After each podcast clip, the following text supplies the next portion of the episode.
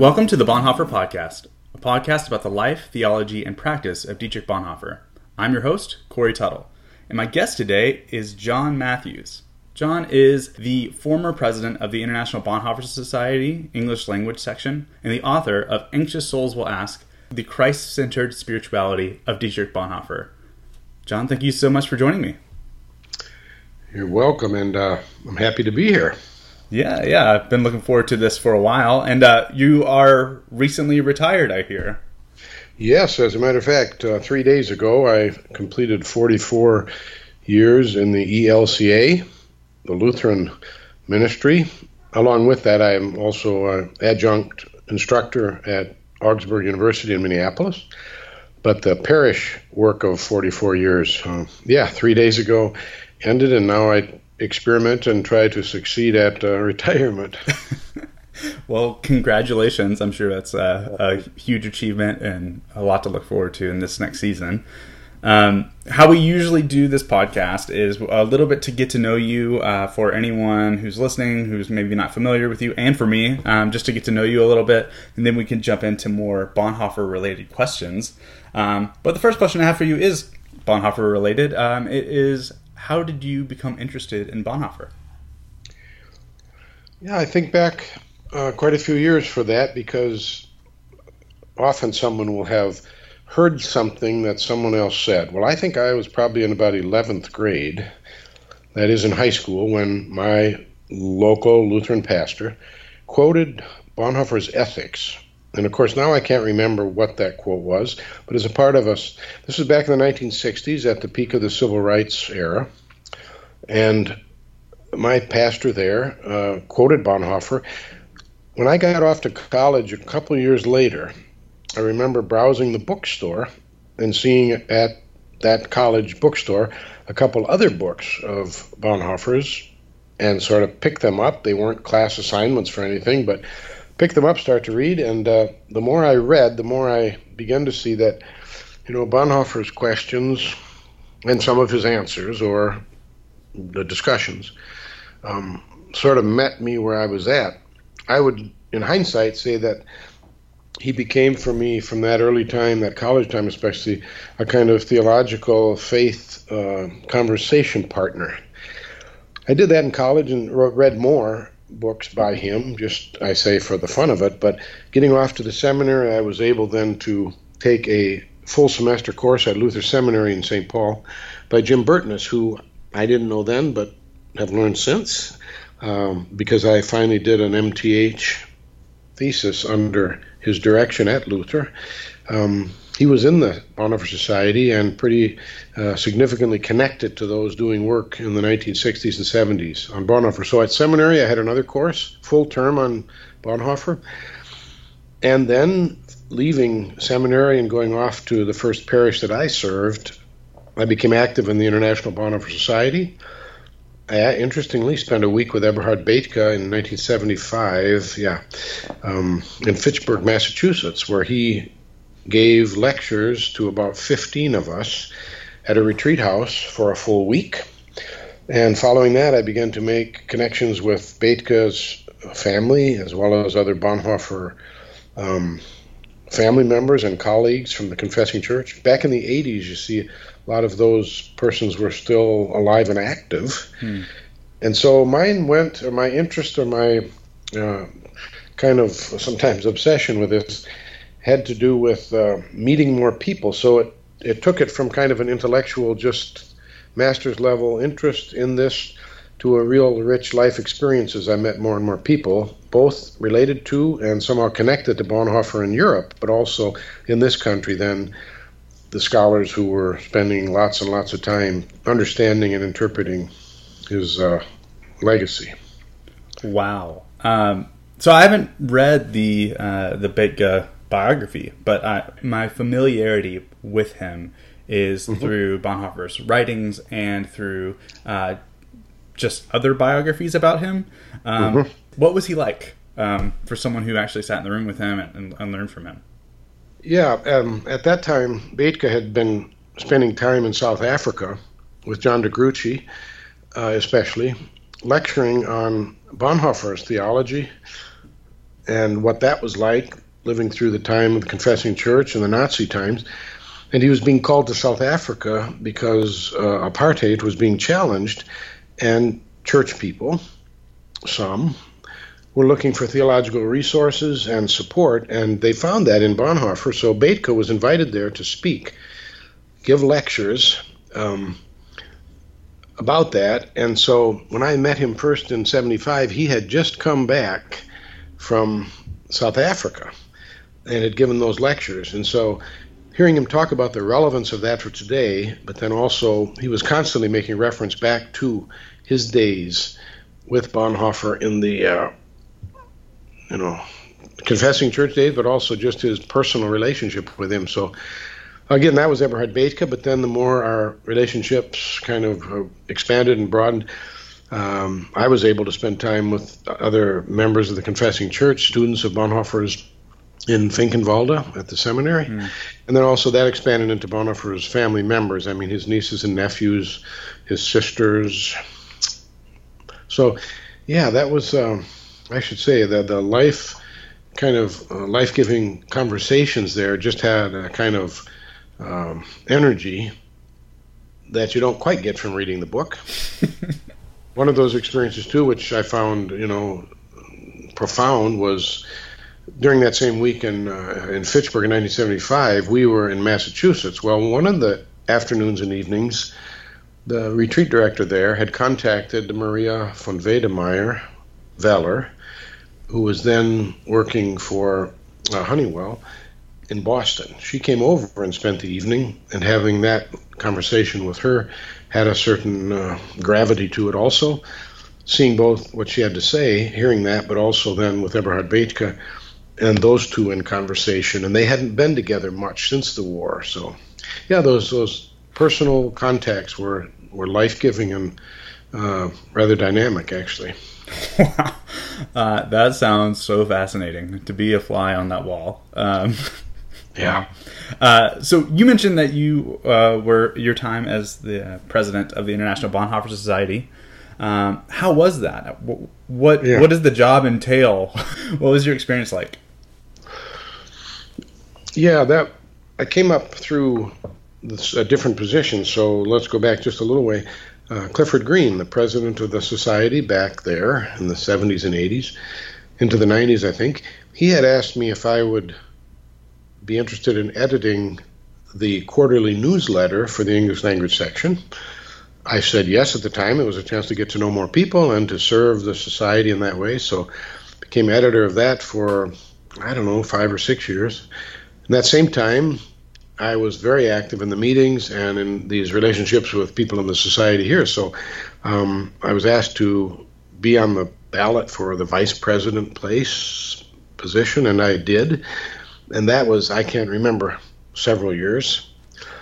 And then after the presidency passed from Clifford to Jeff Kelly, and then from Jeff Kelly to Michael Lukens, um, following the Rome 2004 International Congress, which Michael Lukens and myself co chaired, Michael was stepping down, and then I was asked in what 2005 to to be uh, what approved to be the president, which I was then from 2005 to 2010. As a part of that presidency, I was on those committees and even chaired, actually, co-chaired the um, the Rome Congress of 2004, the Prague Conference of 2008, and then into the Swedish uh, Sigtuna Conference in 2012. Hmm. So that was it. That was exciting, not only to manage and kind of hold things together in the English language section, but that as president of that, it also allowed time and connections to uh, deal with the German section, especially. So, yeah, it's a way to serve the society, and uh, I suppose also benefit a lot because of all the people that you get to meet. Oh yeah, it sounds like it. So you throughout your time being the uh, the president of the International Bonhoeffer Society, and up until now, um, Ginny McBride, we know, has uh, mm-hmm. is the president now. How have right. you have you seen any changes in Bonhoeffer scholarships? In, in Bonhoeffer scholarship, rather, um, any focus, any kind of emphasis that is different from the time that you were uh, the president? Yeah, I think there's change. Um, what comes to mind immediately is that with the completion of the Dietrich Bonhoeffer works in German and then the Dietrich Bonhoeffer works English edition, 16 volumes plus an index edition, um, that puts out there at this point in history virtually everything extant, everything that can be located, not only his original things, but also letters, I mean, correspondences and memos and sermons and all. And so history and scholarship in the future will no doubt pursue certain dimensions, even creatively, with his work, which will always be life giving and good. But back when I began in this too, we had his six volume, Bonhoeffer six volume Gesammelte Schriften, and uh, Die was a collection of some things. And then there were these isolated tomes and articles, and that's how academics would research his material. And frankly, back then, a lot of those had been translated, um, I don't want to say in a hurry, but what the Dietrich Bonhoeffer Works English edition now uh, enjoys or is is well known for.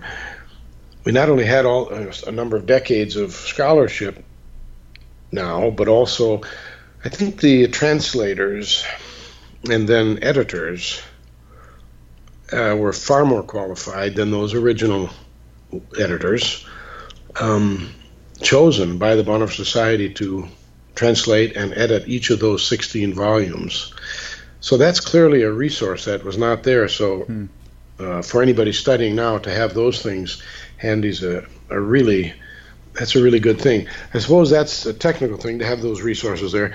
The other thing that's I would say uh, how scholarship maybe has some somehow changed is with the basic spade work done on so many of these things. Now people are able to uh, study and pursue detailed things. In Michael DeJonge's work, for instance, on Barth and Bonhoeffer or Hegel and Bonhoeffer. Um, Wayne Floyd's work on Adorno and Bonhoeffer. Those things, because they have those primary sources pretty well in place, they can now, in greater detail, be uh, talking about issues, and I think with greater accuracy than they ever than they ever could have before.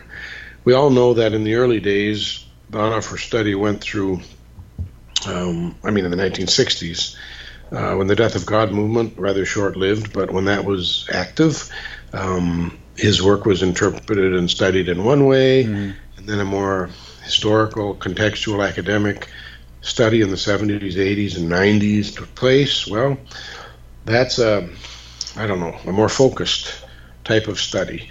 So we still have people who, of course, use and abuse Bonhoeffer, domesticating it for their own agenda. That's always a risk. Any of us writing or doing anything, we, we all try to uh, to get in there. I tried in my own book, by the way, um, a little short one for Lutheran University Press. I tried to be as objective as possible, describing what I thought was Bonhoeffer's Christ centered theology, and then through each of his books, primary books, and some sermons. Hmm. And I got to the end, and I had the chance there to write four things that I think um, Bonhoeffer, you know, fell a little short on, whatever. Um, with all due humility, but the reality is, um, I, I, wouldn't want to finish a book like mine and, and say that my book is somehow the definitive text now or the end all interpretation. So I think anybody who's spent a lot of time with this knows that we give it our best shot we know more now than we knew before, but we still are all, you know, making conjectures and suggestions. We hope is faithful to what the record is, but you know, I guess time will tell whether that's that's in fact the case. Definitely. Um, so, what we normally do on the podcast is whoever I'm speaking with, um, I usually read their book and then uh, kind of interview them about their book, uh, kind of highlight the main points when we got connected, you uh, you seemed really adamant that there was a specific title that you had edited uh, that you wanted to focus on because it was really important. Um, and like I told you in our email, I, I, want to talk about what you want to talk about. So so let's do this. Right. Um, so the the the book that you sent me, it's called Dietrich Bonhoeffer, Follower of the Living Jesus, and it's by Michael T. Hayes. So I was wondering, uh, it says, of course, you edited the, this book. Could you tell us who is Michael Hayes and how did you become connected with him? Yeah, Michael, um, just to be uh, clear and uh, what factual up front, Michael passed away of cancer last year. Hmm.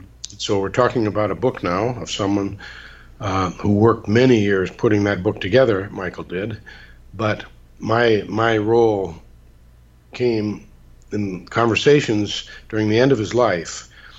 I saw what he had written, and he was hoping to put it in book form, but he was getting so weak that he could not finish the project himself. He finished the, the writing of the chapters, but the editing and the final touches and bibliography and some of that hadn't quite been done. So I, during the uh, last few months of his life, when he still was, you know, able to talk about these things, um, was with him down in Red Wing, Minnesota, where he lived.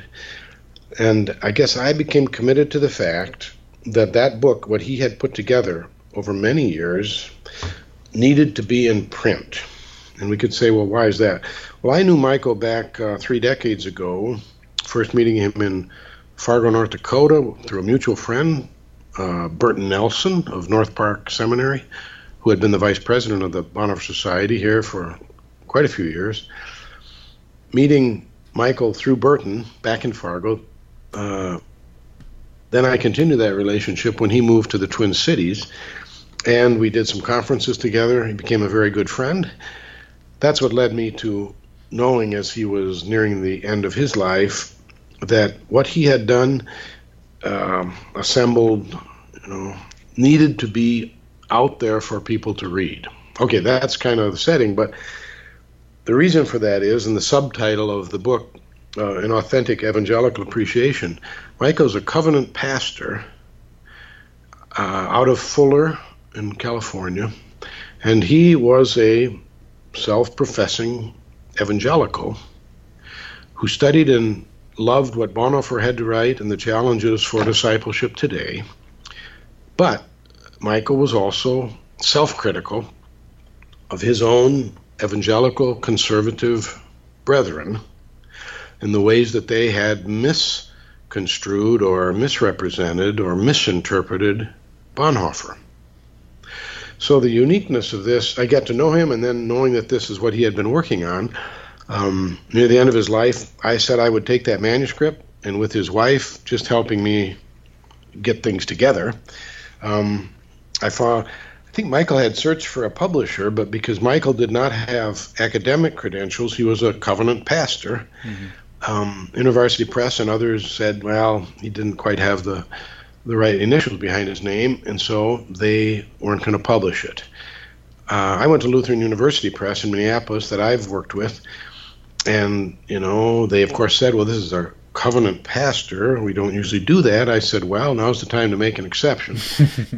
they said, since I was a ELCA Lutheran pastor and teacher at Augsburg University, that if I would be willing to do a forward and edit his work and see it through, that then they could, by their what institutional bylaws or something, uh, we could do that through Lutheran University Press.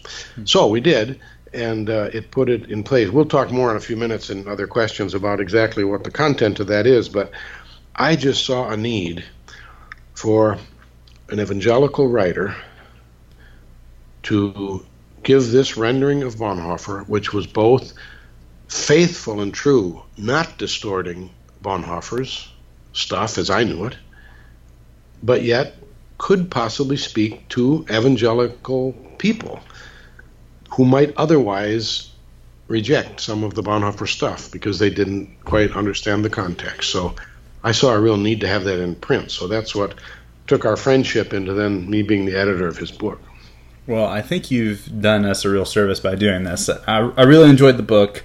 Um, I, have mentioned this in, in previous episodes. Um, I, I, probably would be categorized as a conservative evangelical as well. Um, mm-hmm. So I'm I really enjoy reading th- things like this that are geared towards I guess my ideologies and sure. pointing out the, the differences. I want to be a Bonhoeffer scholar, so I'm I'm I'm not afraid to run across things that are different from my worldview and and uh, and learn from them. I'm, i feel like I'm fairly open minded, uh, right. but it was it's great to see someone give such a full treatment in that specific tone. I guess I, I hadn't read it uh, read a book like it before, um, mm-hmm. so yeah, I've I've really enjoyed it. So thanks for putting it together. You bet. No, and I, and that goes probably quickly into things that Michael was able to take key elements in evangelical theology and piety. I mean, the notions of salvation and scripture mm-hmm. and uh, church and ethics, those which are really strong commitments for evangelical Christians, and see the way in which Bonhoeffer talked about those and you see, because Bonhoeffer's witness and his testimony, his life sacrifice, makes an impression on human beings across the spectrum, then what happens is that those same persons from across the spectrum will somehow often use Bonhoeffer to support their case. And the risk is is that Bonhoeffer's particular uh, ideas can be stretched, you know, we say domesticated, to fit what a person wants them to say. And Michael did not do that. And I don't think you have to, because I think on the most fundamental level, Bonhoeffer had a, an absolute high regard for the authority of Scripture, but it wasn't in a, in a Francis Schaeffer propositional revelation type sense. Mm-hmm. But what Michael didn't do was be intimidated by those who said, well, if you don't have that view of Scripture, you don't have the authority of Scripture. And he said, no, Bonhoeffer gave great, you know, credence and weight to the Scripture, but mm-hmm. let's let Bonhoeffer talk about how that Scripture had authority. So, yeah, he would come at it aware of the key important elements in evangelical theology, but then letting Bonhoeffer speak to those without distorting what Bonhoeffer said. Mm-hmm. Does that make sense? Yeah. Yeah. Yeah. Yeah. Definitely. And that's something that I, am just now. I'm, I'm still learning about all of this. I'm trying to work through the the whole Dietrich Bonhoeffer mm-hmm. works as I do my thesis, and so I'm currently in volume nine, the Young Bonhoeffer. Uh, mm-hmm. So I, have read the the pastoral phase, life together, discipleship, those sorts of things, the, the big titles. Um, but I figured start over with the very beginning, and the very beginning is the young Bonhoeffer, the earliest writings we have of him. And as so I'm I'm kind of in the gap there, and this filled in a lot. Um, so I haven't gotten to creation and fall and seeing uh, sort of his interpretation, yeah. or uh, I guess not interpretation, but his lectures on uh, mm-hmm. on creation and fall. Um, was fascinating and made me uh, really excited to get to the point where I read it. But it's nice to just have he's uh, Michael is so thorough and, and gives a, such a good overview of really all of Bonhoeffer's works. I've just like you're talking about uh, his emphasis on scripture, um, yeah. kind of taking a, a different route for uh, for I guess inspiration than most conservative evangelicals would take. But the uh, by the end of it, you feel like Bonhoeffer loves loves the Bible more than more than you do, uh, for sure. Yes, he. I mean, he sure did, and all of you say all of all that you say here is helpful and it's true. And I think one way to talk about it too, especially in the days since Michael's death a year or two ago, um, politics, what and most everything in this country of ours is getting polarized mm-hmm. in such a black and white either or, you know, X or Y uh, fashion. And what Michael has held up, and I think it is true for Bonhoeffer, is he has a dialectical notion where we've got to be saying it's not just either or, black or white, but there's all kinds of nuance and, and richness in the in between spaces. Mm-hmm. And Michael didn't fall prey to simply saying, well, if you're a liberal minded Christian, you certainly don't have any evangelical commitments. And if you're a liberal minded Christian, you certainly don't believe in the authority of the Bible. I mean, those are either or black and white things. Mm-hmm. And Michael engaged in this conversation saying, well, how did Bonhoeffer understand? You read this in the book. How did Bonhoeffer understand the authority of Scripture? How did he understand, in this case, while not speaking much about, you know, a conversion experience in, that term. Mm-hmm. I mean, Bonhoeffer's notion that when Christ is the center of your life, as he is the center of creation, of course there is an entirely different way that you view things as a Christian. But because here's the problem for some is because he didn't use that exact notion of conversion, meaning on April 23rd, 1963, mm-hmm. I gave myself to the Lord. Okay, no. We have to be careful there because Bonhoeffer was not an American evangelical in that right. sense.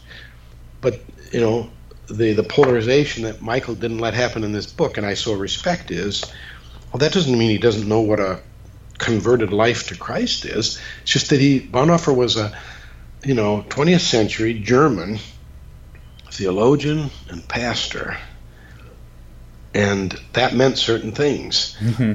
And so he let those be, but then he showed how Bonhoeffer's commitment to Scripture, for instance, um, was so important. So yeah, that, that was Michael did a great job of that.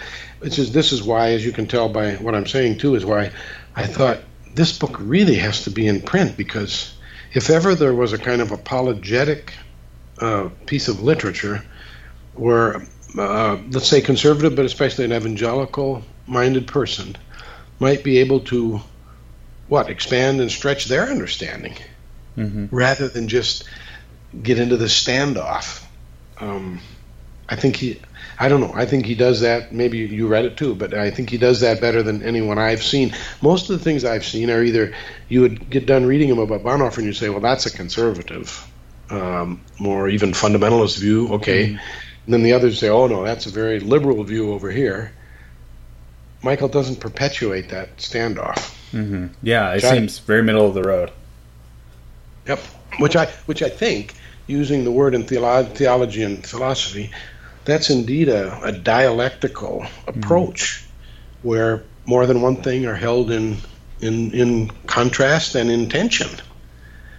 But you see, that's the problem with not even conservative evangelicalism, but strict fundamentalism, is there's no room for that balance of gray and tension. It's just, it's either or, it's black or white. Well, Bonhoeffer's not going to, the real Bonhoeffer, and Michael used the phrase the authentic, evangelical Bonhoeffer, you know, is not going to fall into that. So, well, anyway, that you know begins to get at some of those issues. Yeah, I think that uh, I think it's so interesting because I think o- almost only Bonhoeffer can do this, to where uh, if you even if you disagree with him on several issues, he's lived he lived such a, a, a life uh, authentic life to the things that he believed in that it's challenge it challenges me to just uh, that's how I got into it to begin with. I mean, when I I first sure. got into to Bonhoeffer, I read a pretty conservative biography and thought this guy this guy thinks just like me. This is great, and he has such a great story. And then yeah. I uh, went to school. Uh, I, I, went to I started going to Whitworth University. It's where I go now. Um, I started studying under uh, Dr. Adam Neder, who's a Barth scholar, and he started showing me some of the differences. And uh, so I've, I've learned a ton, and I found that I've had I've had friends say, "Okay, he's not the guy that you thought he was. Are you still interested?" Mm-hmm. you know, because and that's a fair question, but I've found that like Bonhoeffer's taught me to really embrace that kind of gray area, just to see a life that's lived uh, the way that he he lived and the commitment and authenticity of his life uh, is mm-hmm. is challenging beyond those categories that I think that I, I came into the game with. If that makes sense. Mm-hmm. mm-hmm. Yeah, I mean, I think the question is really whether um, it's a word that's used obviously in theology and philosophy and about, but and Bonhoeffer was against um, ideology where instead of God and Christ and Scripture always being there to challenge us, if we lock in on an ideology, and that could be liberalism, neo orthodoxy, liberation theology, feminist theology, if you lock in on a particular uh, type of ideology, the cha- the problem with that is is that you don't even let the voice of God come in then mm-hmm. because your ideology has framed what you're going to accept. So the question is, having come this far by faith and walked the journey each of us have to the age we're at, um, are we still open that God might speak to us in, in, in fresh ways? Mm-hmm. In a culture, and this is where, again, not evangelicalism, but fundamentalism has served us wrong, is to place, you know, the truth of God in a kind of package. And whether you're faithful or not is to en- endorse that package, which doesn't allow for much growth. And therefore, the risk from that can be is that we just read things that confirm the ideology we've always had. Mm-hmm. Um, I think, yeah, Bonhoeffer, as you've just said, when you step into his legacy, then maybe that's why I was so fascinated by it personally as well, as you might have been, is that I, I, I agree or I think he's speaking my language. And then the next thing he takes a step where it's somewhere outside of what I've been thinking. Mm-hmm. But if I'm open to listen to that, that stretches me to be a better person, a better Christian, a better disciple. But you have to be open to that as opposed to locked into a particular way of seeing things because he's he had, oh man name the name the subject and he's stretching and pushing which I suppose leads into that one bigger topic which we could talk about and pause briefly but then talk about is how this uh, pacifist and how this person who had a commitment to the Sermon on the Mount uh, how in the world did he end up living and working with conspirators mm-hmm. plotting the death of the the Fuhrer. That's a whole that's a whole issue, but it gets down to this too because many Christians uh, affirm Bonhoeffer in the cost of discipleship, life together, sermons. That sounds all very good, very pious, very Christian, very religious. Then they get to this part of the conspiracy, and if they're not open to look about, think about that in other ways, that would be the person. And there were many of them in the last five, six decades that would say, well, Bonhoeffer was this faithful Christian, but then as he got further into things, he kind of lost that because now he's doing something which is quite challenging. Mm-hmm. And unless you're willing to walk with him and see why he got why and how he got there, you can just dismiss it that he somehow lost his faith. Well, here's a statement to generally speaking, the Guild or the Bonhoeffer scholars uh, that that I've spent you know four decades with would use this phrase, and probably the other people you've interviewed for this would say the same, and that is um, while there is change in Bonhoeffer's life because of his experience, there's immense continuity. He not only didn't lose his faith, I mean, he, which is why, um, if I were to, you know, cite a book that I think is most interesting, dynamic, you can read all the earlier stuff, but Letters and Papers from Prison, rather than being a, a departure from what he earlier thought. From April 30th on in 1944, you have Bonhoeffer's mature theology coming out in fragmentary ways. Mm-hmm. But again, because it's him dynamically living with the presence of Christ and trying to live in this world, it can appear that this is wow, this is really different. The scholars that I know would say that there's change in things he thought there's a there's a significant and constant uh, thread of continuity there. Definitely. That's another another way to look at his his work. Yeah, absolutely. Um, something I really appreciated um, from his book was this theme of participation in Christ. This idea mm-hmm. of right. living with Jesus, suffering with Jesus, dying with Jesus, rising with Jesus.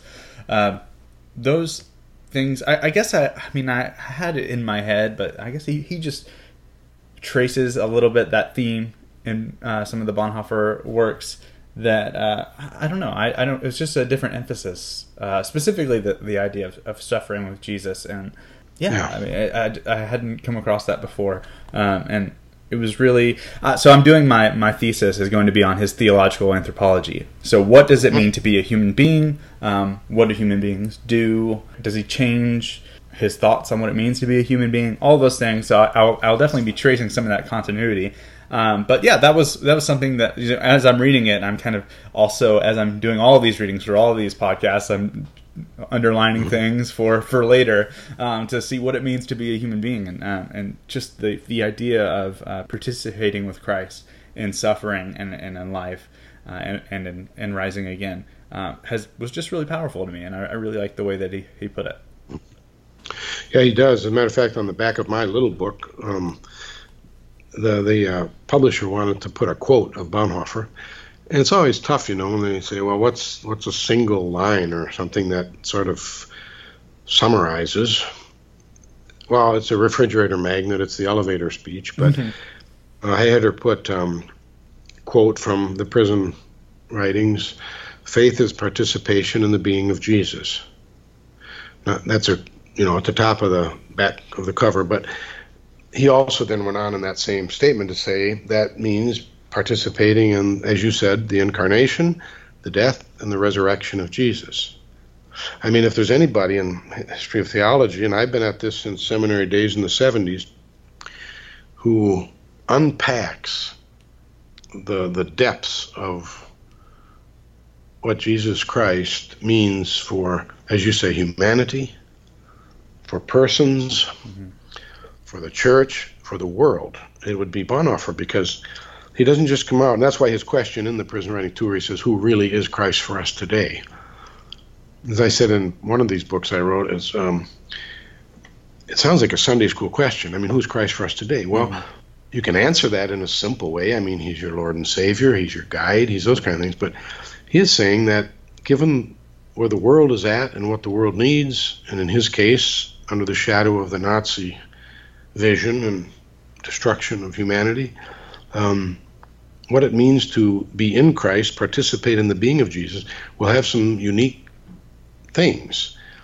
So, yeah, Bonhoeffer is given a theological gift in taking the faith beyond simplicity to the depths of the human community. So, yes, I commend you on that project too, because the, the thing about the humanity, of course, the greatest inroad there, or which you've spent some time on already with the communion of saints, is where is where Bonhoeffer is saying that not only is is uh, Christ uh, a social, a being who connects people and God and others, but to be a full human being means to be in relationship with God and others. Mm-hmm. And then he unpacks that and he just continues to develop it further and further so that'll be exciting to, to see what you're what you find and what you end up writing about that too, because you're the next generation that will try to find relevance in what Bonhoeffer has written, but in light of the context of your own faith journey. Yeah, yeah, yeah. I'm I'm really looking forward to it. I'm already I've learned so much. Um, so that's going to be this. I mean, this coming fall and spring semester, I will just be reading and writing sure. and diving into all of that. Um, I want to make sure I respect your time here. Um, are there any other, I guess, highlights of the book that you think are really important that um, that stick out to you that maybe our listeners would would want to, to research more?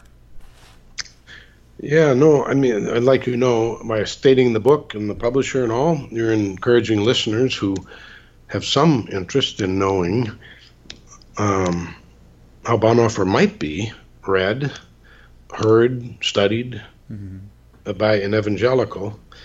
Um, yeah, you're hearing one person on this particular podcast who would say, I've read most of the English language literature on Dietrich Bonhoeffer, and it tends to fall in kind of one or two camps, different sides, mm-hmm. depending on where you're at, and that he would, Michael would take on this task of kind of in an apologetic way showing evangelicals these parts of Bonhoeffer's legacy, which they might otherwise either diminish or even deny. Mm. If you have an interest in kind of uh, pursuing that, I, I don't know another book. That's why I wanted his that to be published even after his death. And I don't know where I'm not in the best place, being in the ELCA. I'm not in the best place to promote this in evangelical circles, uh, but you might be, and I know his own teacher, Ray Anderson. I mean, there are people in that circle, of course, even out of Fuller and all that. I just, you know, how to get this book into their hands because my opinion is he does a, just a stellar job in doing that. So yeah, there's a lot of detail. He of course writes the biography of Bonhoeffer and tells detail about his story. Mm-hmm. But then when he gets to the theological part, I think it's uh, what it means ultimately to be a follower of Christ, which is central to evangelical concern.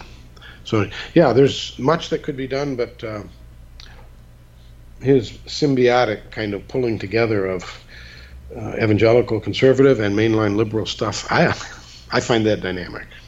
I, I really appreciate how I mean, if you are a person who doesn't want to read all of the Dietrich Bonhoeffer works, if you're just getting into this and want to know where to start, what to look at, this is a great book as well. Just because he gives, he does give a biography, but he also gives um, a chapter yes. on ethics and a chapter on letters and papers. Uh, so sort of the, the big the big works that uh, that are famous for Bonhoeffer, he uh, takes kind of the key points and uh, and gives them a very fair treatment. Uh, very, I mean, it really comes off as an unbiased treatment that that you would be able to to take that and think, okay, well, I, I definitely want to read this more. And it's just a real. It seems like a really great starting point for many people who are just getting into this. Right, and I think from that evangelical perspective, to hear Michael talk about the authority of Scripture mm-hmm. and the personal relationship with Jesus Christ, which are high commitments for evangelicals, that you have a fellow evangelical talking about this, but steering you into Bonhoeffer, who had profound things to say, but didn't use that exact language. I think, yeah, I think a person interested in doing that will find great help here. Fantastic. All right. Well, what we usually do to wrap up every episode is a little game of Desert Island. The idea is you're trapped on a desert island. Um, you get to choose one book by Bonhoeffer to take with you, and one book about Bonhoeffer, a secondary source. So about his life, theology, anything. Just got to be about Bonhoeffer. What two books are you taking with you? Yeah, yeah. Knowing that's kind of a good way to end, but even discuss this whole thing. Um, the first book, which one of Bonhoeffer, if you can only take one, mm-hmm. And that is, um, yeah, I would take the latest version of Letters and Papers from Prison because I believe that is the distillation. He is now in prison. Um, he is reflecting on his lifetime, you know, 20 years of investment in, in theology and ethics, sociology, psychology and now, without a huge library in that Tegel prison cell, he is bringing together at age 39 or 38 what what Bonnet what he thinks is critical for a life of following Christ. Mm-hmm. So the interesting thing, though, is that I would say bringing letters and papers to prison on the desert island would be what I would do. Here's why this podcast, but this apologetic to the conservative or evangelical crowd uh, could be helpful is that normally Letters and Papers is the book that they would least read. Mm-hmm. But I would challenge them to read that, letting Bonhoeffer speak for himself. Now read Hayes, who puts that into a real context and a powerful one. So I would bring Letters and Papers from prison because it's the, it's the, the summation and it's the stuff that continues to make me think about it. What would be a secondary book? You're saying book about him, maybe? Mm-hmm. Well, of course, my book first. of course, I would. Uh, but beyond that, of course, way more. Eberhard Bethge's biography is still the best, but it's a thousand pages, and you know, on the desert island, you might not have had room to pack that. But you got time, there are, though. There are some shorter ones. I mean, a little bit smaller would be Charles Marsh, or but even smaller yet is Christiana Tietz's little recent uh, sort of biography. But so you know those are good books about if you're looking for um, yeah a shorter i mean Bethge's the longest but then you could have a shorter biography. But between Bethge and Schlingensiepen and Christiana Tietz those are those are great ones. Um, Michael hayes would not be bad for a book about him because you get both the detail of Bonhoeffer's life but you also get a a real Christian and evangelical commitment to the things that large portion of the body of Christ really is committed to. So there, there's lots of good stuff out there, but anybody, not only scholars like you, but other people should know is when you pick up a book about Bonhoeffer, if you can, ask who's writing it. Mm-hmm. Factor in what their agenda might be. And know that when you're going through it. Yeah. Because there is no absolutely objective thing. Right now, speaking of Bonhoeffer studies, um, that's something that's coming up, and it's come up in the area of Jewish Christian uh, conversation, but it's also come up in terms of human sexuality. People have questioned Eberhard Bethge, Bonhoeffer's closest friend, later relative, student at Finkenwalde. Bethge's biography has been been the benchmark and the the definitive, you know, story telling Bonhoeffer's life. In the last ten years, though, people have respected that, but they've also now, as scholars, taken some of those things to task, not out of disrespect for Bethge, mm-hmm. but part of it is when you live as close as Bethge did to Dietrich Bonhoeffer.